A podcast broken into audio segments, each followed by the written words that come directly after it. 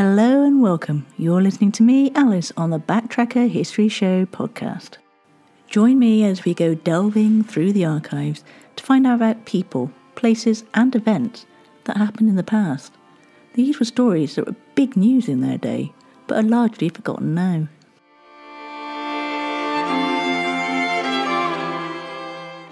Most of these podcasts have been specially edited from a Bradley Stoke radio show in Bristol, England. And one of the great things about this podcast is that I can go into more detail about each story because there are no time constraints. And it's really easy to show your support just by spreading the word, leaving reviews, and sharing with all your family and friends. It really does help. If you want to get in touch with me with show ideas, comments, or information, you can via Twitter or Facebook by using at Backtracker UK with a capital B, capital T, and a capital UK, or emailing me at info at backtracker.co.uk. Now, on with the show.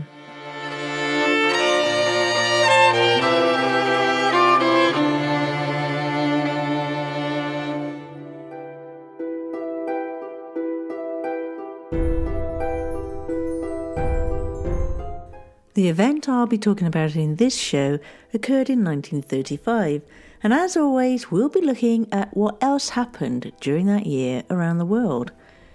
On the 6th of February in Nazi Germany, Adolf Hitler orders reinstatement of the Air Force, the Luftwaffe, in violation of the 1919 Treaty of Versailles.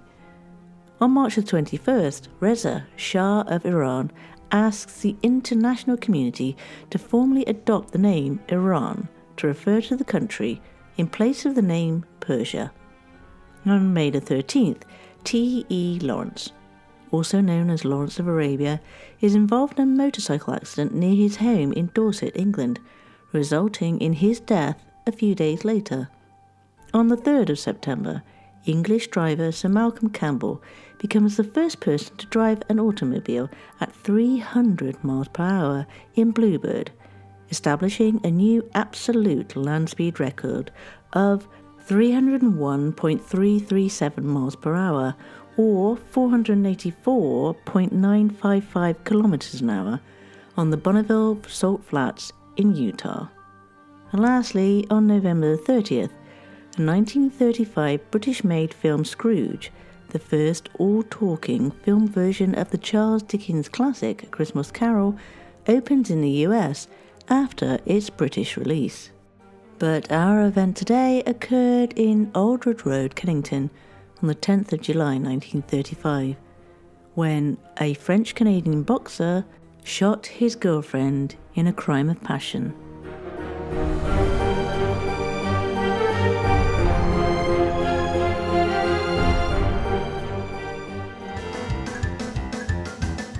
Word of the Week. And this week, the word I give you is. Clinchpoop, which the Oxford English Dictionary defines as a term of contempt for one considered wanting in gentlemanly breeding. The word originated in the mid 16th century and is now obsolete, but really should make a comeback.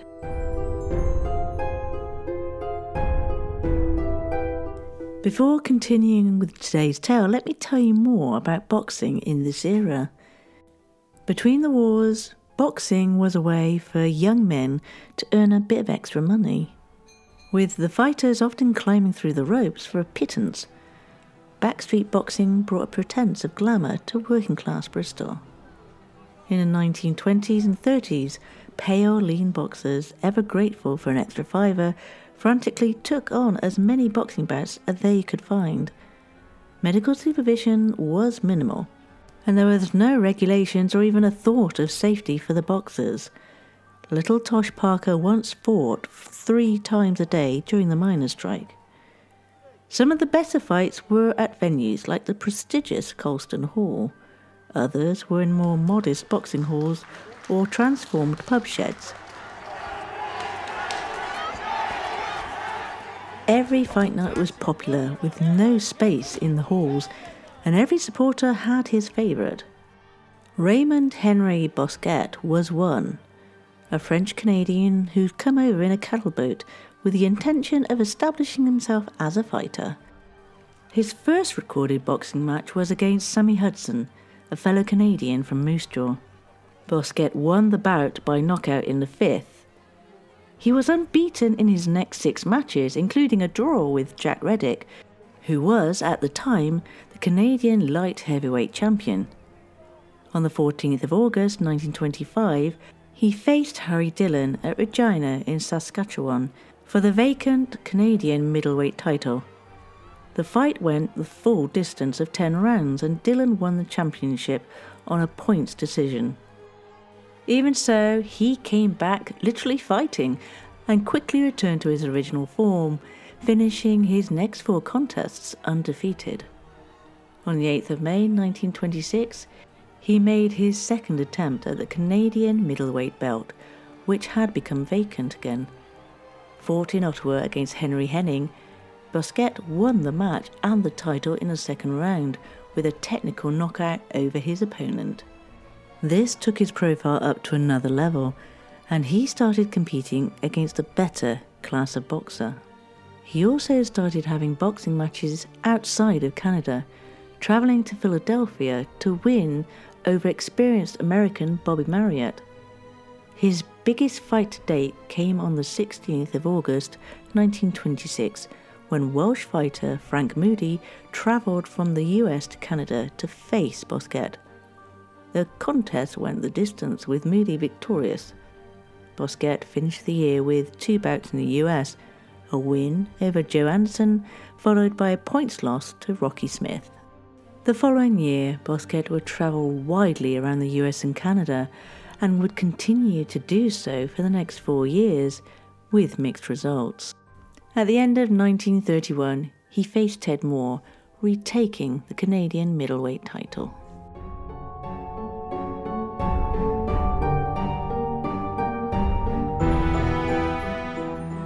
It was in 1931 that Bousquet travelled to England by cattle boat to further his career and over the next three years he faced many of Britain's most successful middleweight boxers, including the likes of Billy Bird, Jack Casey, Gypsy Daniels, and Tommy Farr. His style in the ring was all action.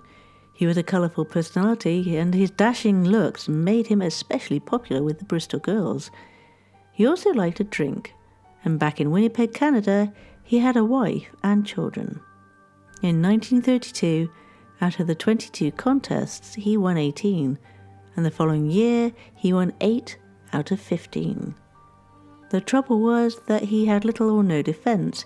He took a battering in almost every contest, but invariably grinned at the crowd as he stumbled back, bruised and beaten, to an improvised dressing room.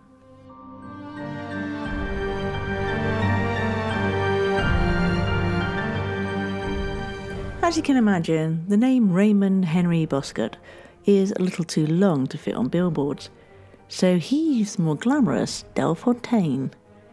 Sadly, even his most loyal fans came to realise that his career was on the slide, and by 1934 he had lost 12 of his last 14 bouts. Those closest to him suspected that he was becoming punch drunk, and yet he was still booked to fight and even though he was busy in the ring, he spent more and more time with a pretty 21 year old waitress, Hilda Meek, born in Bristol's Winstanley Street. She was a one time West End waitress with dreams of becoming a dancer. Hilda was described by her friends as flighty. The two met about two and a half years before the murder. The relationship became increasingly obsessional on his part.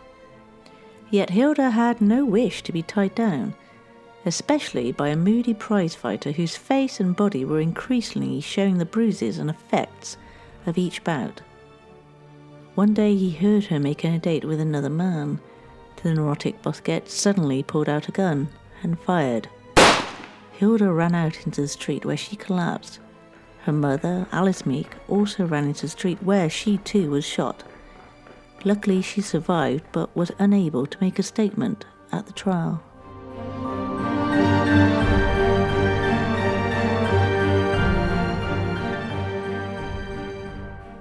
After the shooting, Bousquet picked Hilda up and carried her back into the house, leaving the injured mother in the street.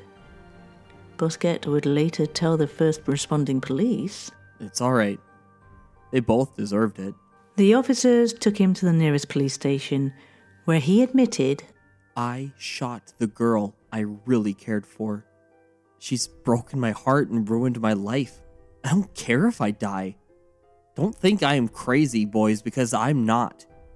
She was supposed to be mine, but I heard her on the telephone making an appointment at 10 o'clock after I was out.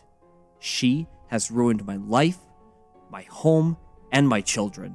When charged, Bousquet said, Yes, I did it. The letter that has been found on me explains everything. I want to tell you what happened in the house.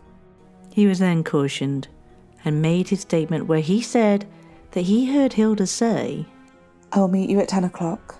It was then that he had burst into the room and shouted, She is not going to meet you anywhere. Yes, I will.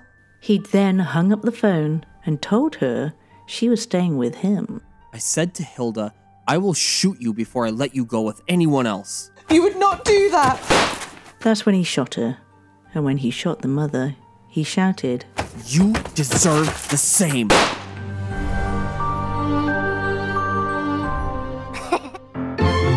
Word on the street.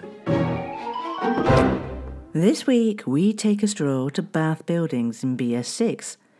This is the site of the Grand Pleasure Gardens, built in 1746 by Thomas Rennison, threadmaker. The original pool was over 400 feet in circumference. There was a smaller pool for ladies, and the Old England Tavern stood in the gardens. The place gained a reputation for debauchery and eventually closed in 1916. A part of the site was then sold to Colston's Girls' School.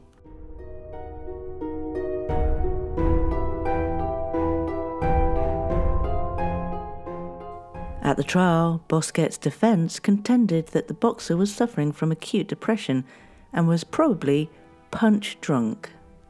Punch drunk syndrome, or dementia pugilistica, most often affects fighters of the slugging type, who are usually poor boxers and who take considerable head punishment, with their main aim to land a knockout blow. It is also common in second rate fighters used for training purposes, who may be knocked down several times a day, and occurs in up to a fifth of the professional boxers. This trial shocked the West Country sporting public and, as a crime of passion, fired the nation. The defense called on welterweight champion Ted Lewis. He looked across the courtroom at the crumpled, demoralized Bousquet and spluttered emotionally. Dale shouldn't have been in the ring at all for his last fight. He wasn't in a fit state. As a boxer, he has received more punishment than anyone I have ever seen. I could not watch that fight right though. It was terrible. David Edgar, a boxing manager living in Camberwell who handled all Bousquet's fights in England, gave details of a fight that had been held with Archie Sexton the previous February. He said that during the fight, Bousquet had a rib damaged but fought on for another 11 three minute rounds. When asked by the defense if he thought that Bousquet was punch drunk, he replied, Certainly. Letters written by Bousquet to Hilda were read out in court, and they didn't help his defense. You have wrecked my life and have turned me against everybody. You have turned me against the most wonderful woman in the world. That is my wife. You have ruined my life and my future in the ring. You turned me down. Through you, I got such a beating that I got discouraged. Today, you are breaking all your promises. You are breaking my heart. You are not going to break any more hearts. I am just at the end now. And in another letter found in Bousquet's trunk in his home, You lied to me. You may like me a bit, but you liked someone else better. You made me spend my last cent on you, and you broke and ruined my health.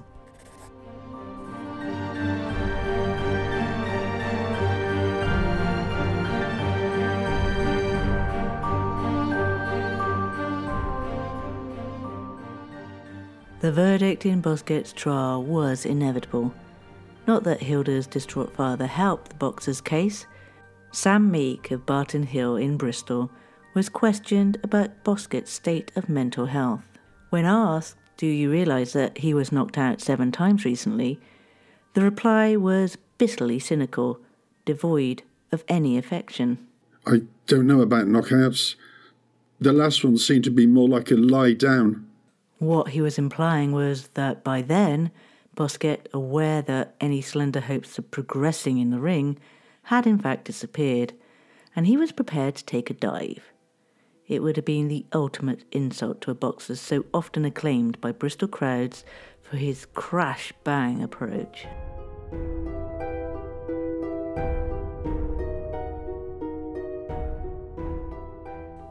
Now, one witness that was called in the trial of the boxer Bousquet was Cecil William Slade, a van boy, who collapsed in the witness box after he had told how he saw Hilda run out of the house with blood streaming from her. Mrs. Meek came out. She ran over to her daughter and said, He shot my child.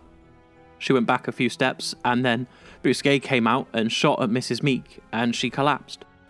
On the 16th of September in the Old Bailey in London, Bousquet was sentenced to death for the murder of Hilda Meek.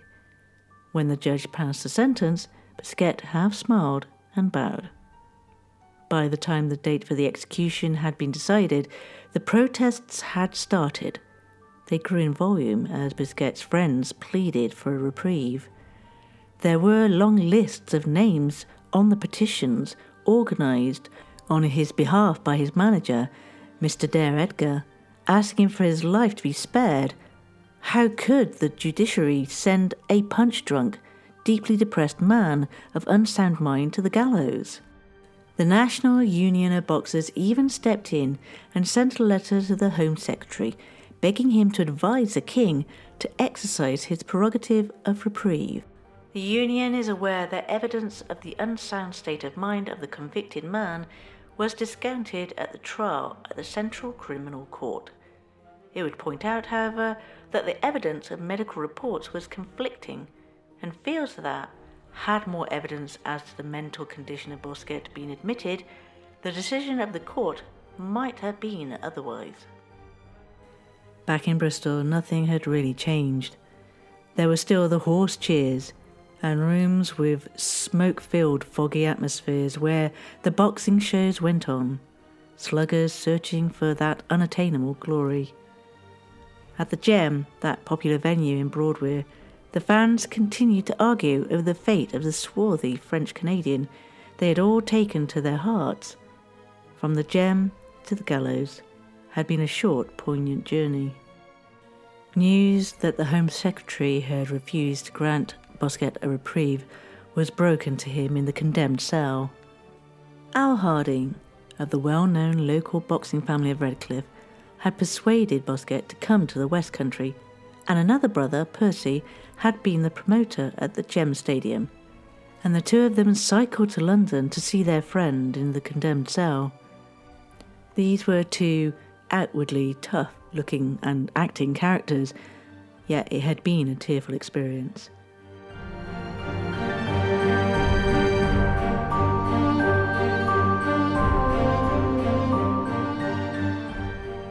Outside Wandsworth prison gates, on the morning of the execution, 29th of October 1935, religious figures led hymns.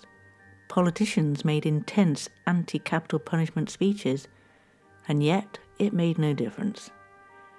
Bousquet was championed by Violet van der Elst, a British entrepreneur and campaigner best remembered for her activities against the death penalty. When she arrived at the prison, she left her car and walked to the prison gates, where she made an impassioned speech. And there was a loudspeaker van playing hymns driving along the main road, which was not allowed to approach the prison. At 9 a.m., whilst the hanging took place, the van was playing Abide with Me.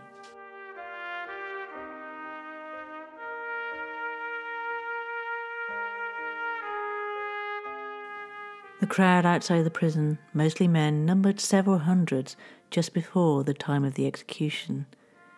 Many were carrying sandwich boards and notices protesting against capital punishment, and they were ordered to move away from the prison. Among them were several former boxers and close friends of Bousquet. And as the clock struck the hour, they all removed their hats, and a few people knelt in the roadway in prayer. Two who appeared particularly distressed were Fred Duffett and his daughter Renee. It was their house that Bousquet had lived from the time he first arrived in England. Bousquet's manager was also in the crowd, and Mrs. van der Elst chatted to him for a few moments.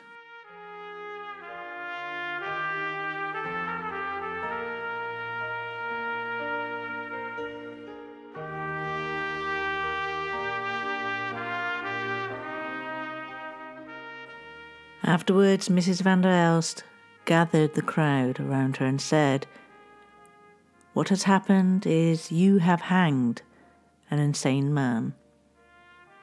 After the hanging, the wardens whispered to Visitor Harding. He was the bravest bloke we ever saw go to the scaffold. And when the notices stating the execution had taken place were posted on the door of the prison, the crowd surged forward to read them, as Mrs. van der Elst drove quietly away in her car.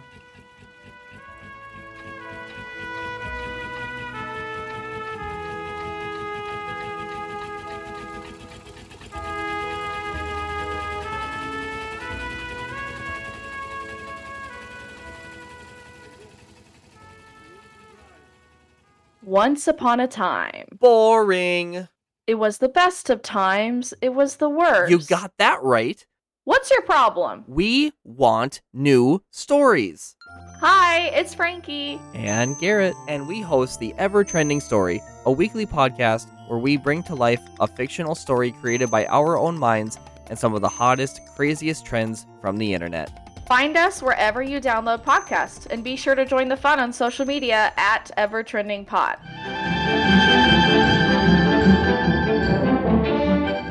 In the news today, overheard in a street in Bristol, a man said, My girlfriend says if we don't get married soon, she's going to kill me. It's a matter of wife or death.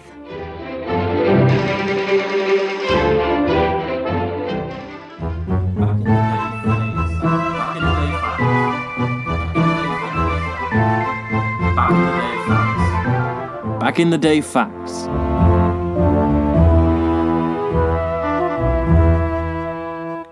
Let's start with the 25th of March 1807, when the Swansea and Mumbles Railway, then known as the Oystermouth Railway, becomes the first passenger carrying railway in the world.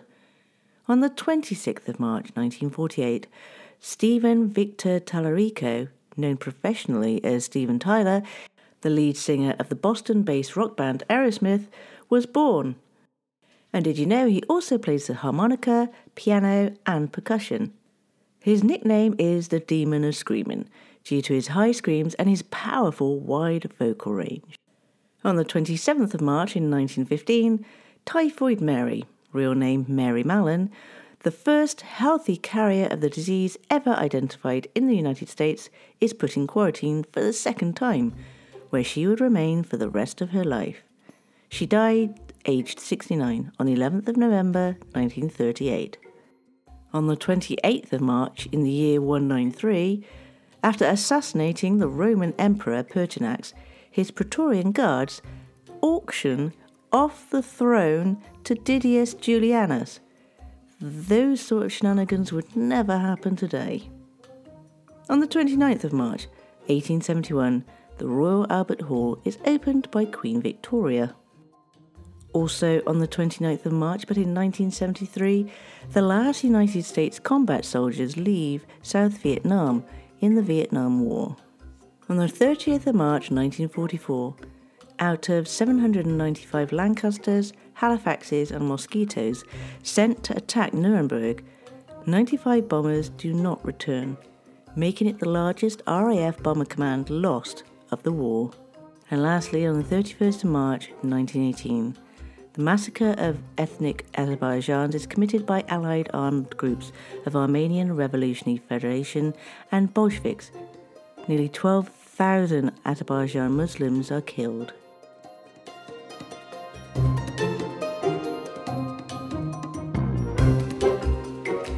Well, I'm afraid that's it for me for this week, but don't worry because I'll be here, same time, same place next week. And I'd like to take this opportunity to thank the people who really brought today's story to life. And this week, they are Molly Jeffries, Sam Roberts, and Joe Wilson from St. Stephen's Drama Group in Bristol, Steve Shepherd from Bradley Stoke Radio, and Garrett from the Ever Trending Story podcast. Thank you, one and all. I'd also like to offer huge congratulations to Russ from the Infectious Groove podcast on his recent wedding. It looks like you had a fantastic day and you both look just so cute and good together. Congratulations.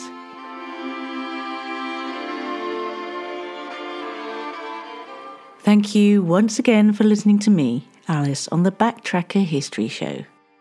If you'd like to get in touch with me, you can find me on Twitter or Facebook by looking up at Backtracker UK with a capital B, a capital T, and a capital UK. I also occasionally post onto TikTok and Instagram. So do come along and find me because it's amazing to hear from you and get some feedback or even ideas for future shows. As a small independent podcaster, your help and support is always appreciated.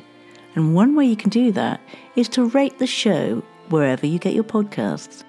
Leaving a review also helps as it gives other people an idea of what the show's about. The show is regularly released on Mondays. So until next time, guys, take care and look after each other.